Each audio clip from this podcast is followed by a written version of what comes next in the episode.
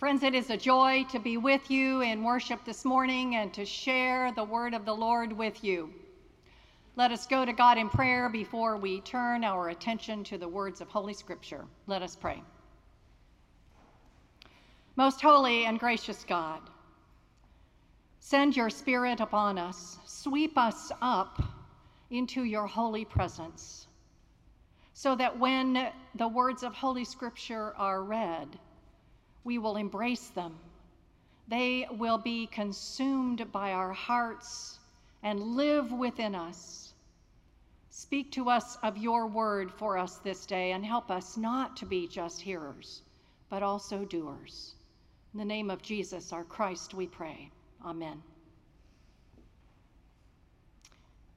Friends, our first reading from the Old Testament comes from the book of Exodus and follows Moses' ascension onto the mountain where he has received those Ten Commandments. And after having received those commandments, he now is coming down from the mountain. And so we hear the words of verse 29 through 35.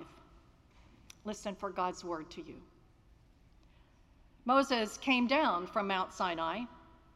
As he came down from the mountain with the two tablets of the covenant in his hand, Moses did not know that the skin of his face shone because he had been talking with God. When Aaron and all the Israelites saw Moses, the skin of his face was shining, and they were afraid to come near him.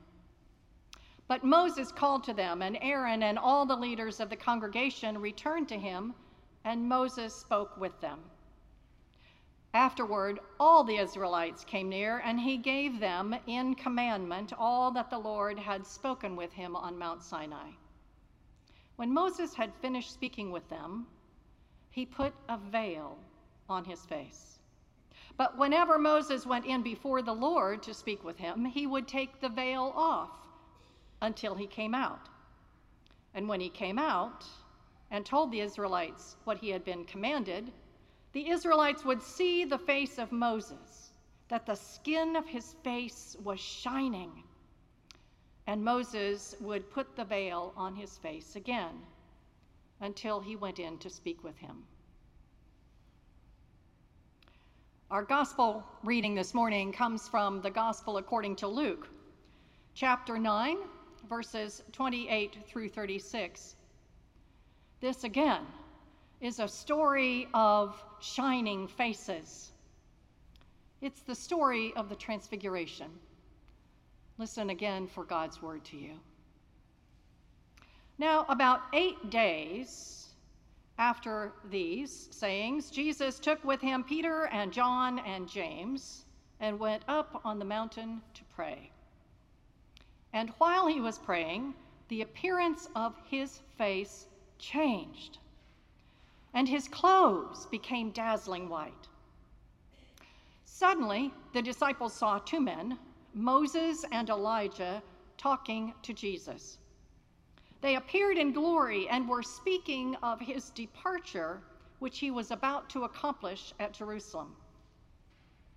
Now, Peter and his companions were weighed down with sleep, but since they had stayed awake, they saw his glory and the two men who stood with him.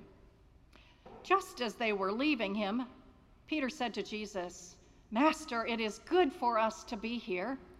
Let us make three dwellings one for you, one for Moses, and one for Elijah, not knowing what he said. While he was saying this, a cloud came and overshadowed them, and they were terrified as they entered the cloud. Then from the cloud came a voice that said, This is my son, my chosen. Listen to him. When the voice had spoken, Jesus was found alone, and they kept silent and in those days told no one of any of the things they had seen. Friends, this is the word of God for the people of God. Thanks be to God. May the words of my mouth and the meditations of all of our hearts be acceptable in your sight, O Lord, our strength and our Redeemer. Amen. Today is Transfiguration Sunday, which concludes the season of Epiphany and leads us to the threshold of the season of Lent, beginning with Ash Wednesday this week. The story of the Transfiguration is presented in Matthew in chapter 17, in Mark in chapter 9, and here in Luke, as we've heard today. Luke follows Mark, as does Matthew, all of which locate the Transfiguration story immediately after Simon Peter's confession of who Jesus is, and before the introduction of the Passion into the teaching of Jesus. Now, the location of this story is significant. It can be viewed as a hinge story in the gospel it can also be viewed as a turning point in the liturgical calendar. The season of Epiphany is all about seeing God's glory. The season of Epiphany begins with the visit of the wise ones to the Holy Family. Epiphany. The first Sunday after Epiphany Sunday, we celebrate the baptism of our Lord and we remember our own baptism. Listen to these words about Jesus' baptism from Luke chapter 3 as read in the message. John, Zachariah's son, out in the desert at the time, received a message from God. He went all through the country around the Jordan River, preaching a baptism of life change, leading to the forgiveness of sins. After all the people were baptized, Jesus was baptized. As he was praying, the sky opened up, and the Holy Spirit, like a dove descending, came down on him. And along with the Spirit came a voice saying, You are my Son, chosen and marked by my love, pride of my life. Epiphany is a season of seeing the mystery of God revealed in Jesus Christ. All the stories and scriptures that we read in the lectionary during the Epiphany season help us to see more fully who Jesus is in his character and in his being. And it culminates today with Transfiguration Sunday. This is like the big reveal for the gospel writers of who Jesus is. For Luke, the Transfiguration story identifies Jesus as the culmination, the culmination of the law and the prophets. So, who shows up on the mountaintop to stand with Jesus? None other than Moses, the receiver of the law, and Elijah, understood to be the greatest of the prophets. Luke is the only gospel that gives us privy to the dialogue between Moses, Elijah, and Jesus. And the focus of their conversation? Jesus' departure. They saw two men, the scripture tells us, Moses and Elijah, talking to Jesus. They appeared in glory and were speaking of his departure which he was about to accomplish at Jerusalem. This is confirmation, intentional confirmation by the gospel writer that the Messiah has come to die. Now, we must remember that Luke, the Gospel of Luke, was written some 50 to 60 years after Jesus' death. 50 to 60 years after Jesus' death but he is writing in part to answer the persistent question throughout all those years the persistent question why? If Jesus was the Messiah, why did he die? The traditional messianic texts in the Hebrew scriptures, which they would have been very well acquainted with, those traditional messianic scriptures spoke nothing about the Messiah being killed. And the concept of a resurrection would have been completely unknown. For Luke, it's important to demonstrate that both the law, represented by Moses, and the prophets, represented by Elijah, both the law and the prophets testify to Jesus' suffering, death, and resurrection in order to validate Jesus as the Messiah.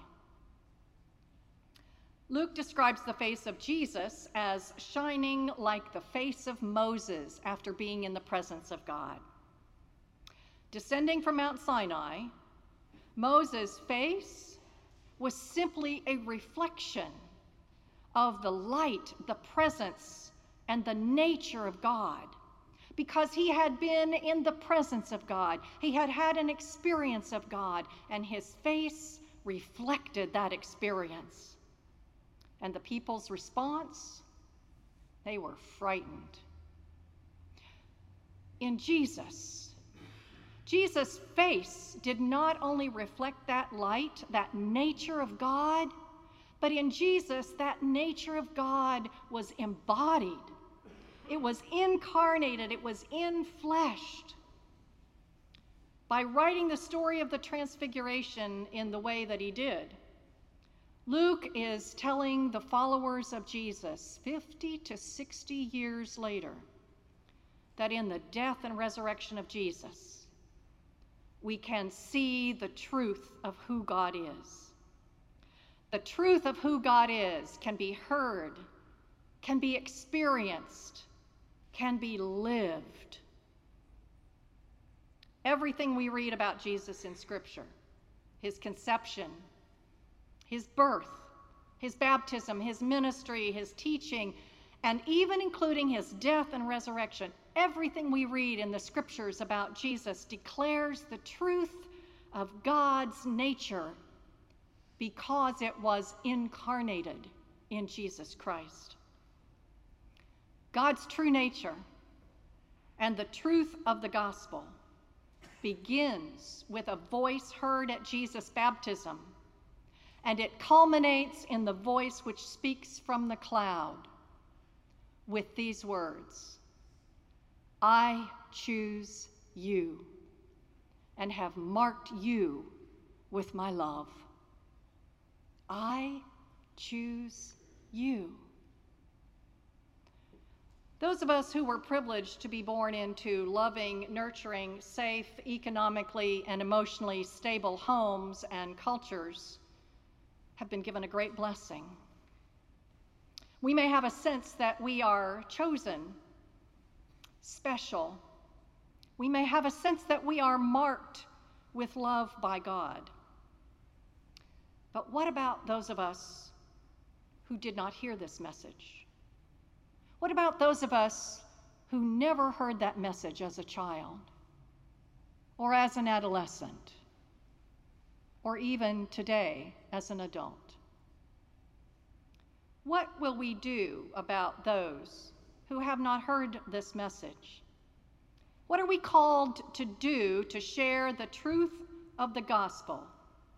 That simple message that is so complex God chooses you, you, and has marked you with God's love. Gregory Boyle is the founder of Homeboy Industries. It's the largest gang intervention, rehabilitation, and reentry program in the world. As a native of Los Angeles and a Jesuit priest from 1886 to 1982, Father Boyle served as pastor of Dolores Mission Church in Boyle Heights. Then it was the poorest Catholic parish in Los Angeles and also had the highest concentration of gang activity in the city. Father Boyle witnessed the devastating impact of gang violence on his community in what's been termed the decade of death. Began in the late 1980s and it peaked in 1992 with over a thousand gang killings that year. In the face of law enforcement tactics and criminal justice policies of suppression and mass incarceration as the means to end gang violence, Father Boyle and his parish community members decided on a more radical approach. What if we treat gang members as human beings? In 1988, they started what would eventually become Homeboy Industries, which employs and trains former gang members in a range of social enterprises. It also provides critical services to thousands of men and women who simply walk in the door every day seeking a better life. In his 2010 New York Times bestseller, Tattoos on the Heart, which I would commend to you if you've not read, Father Boyle tells this story. One night, Boyle gets a visit from one of his students, a young man named Willie, who asks Boyle for money and food. Boyle doesn't have much money, but he tells Willie that if he'll get in the car, that together Boyle will drive to the ATM, withdraw some money, and take Willie to get a meal. Together, they drive to the ATM location, and as they arrive, Boyle prepares to turn off the car. Willie asks him to leave the keys so that he can listen to the radio. Knowing the neighborhood and the number of carjackings that have taken place recently, Boyle says no, and instead tells Willie to pray while he's gone. Boyle goes to the ATM, withdraws the money, and turns back to go to the car. And through the car window, he can see Willie with hands folded and head resting on his hands. He opens the car door and gets in and senses something's different. Willie lifts his head slowly, and Boyle says, Well, what did God say? Willie was quiet, his eyes lowered, and finally he spoke. He talked to me. He talked to me, and he told me I'm firme. God told me, I'm firme.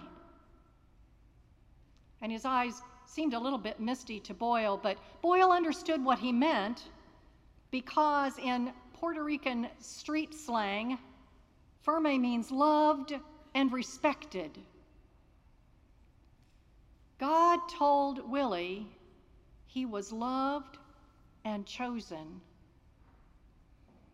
Firme's a way of communicating acceptance and approval. See, Willie may have been chosen to be a member of a gang, but it's pretty obvious that he had never experienced the presence of God in a way that communicated unconditional love, in a way that simply said, I choose you because you're you. How many Willies are out there in our world? How many are there in this congregation? How many are right outside the doors of this sanctuary? How many are in your neighborhood, at your work, at your school, in the world? Siblings, as we sit here this morning, safe and secure in our sanctuary and our homes, on the other side of the world, a war is underway.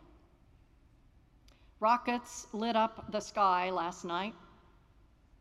Women and children are fleeing, leaving fathers and husbands to fight. Citizens are armed and ready to kill to protect their nation.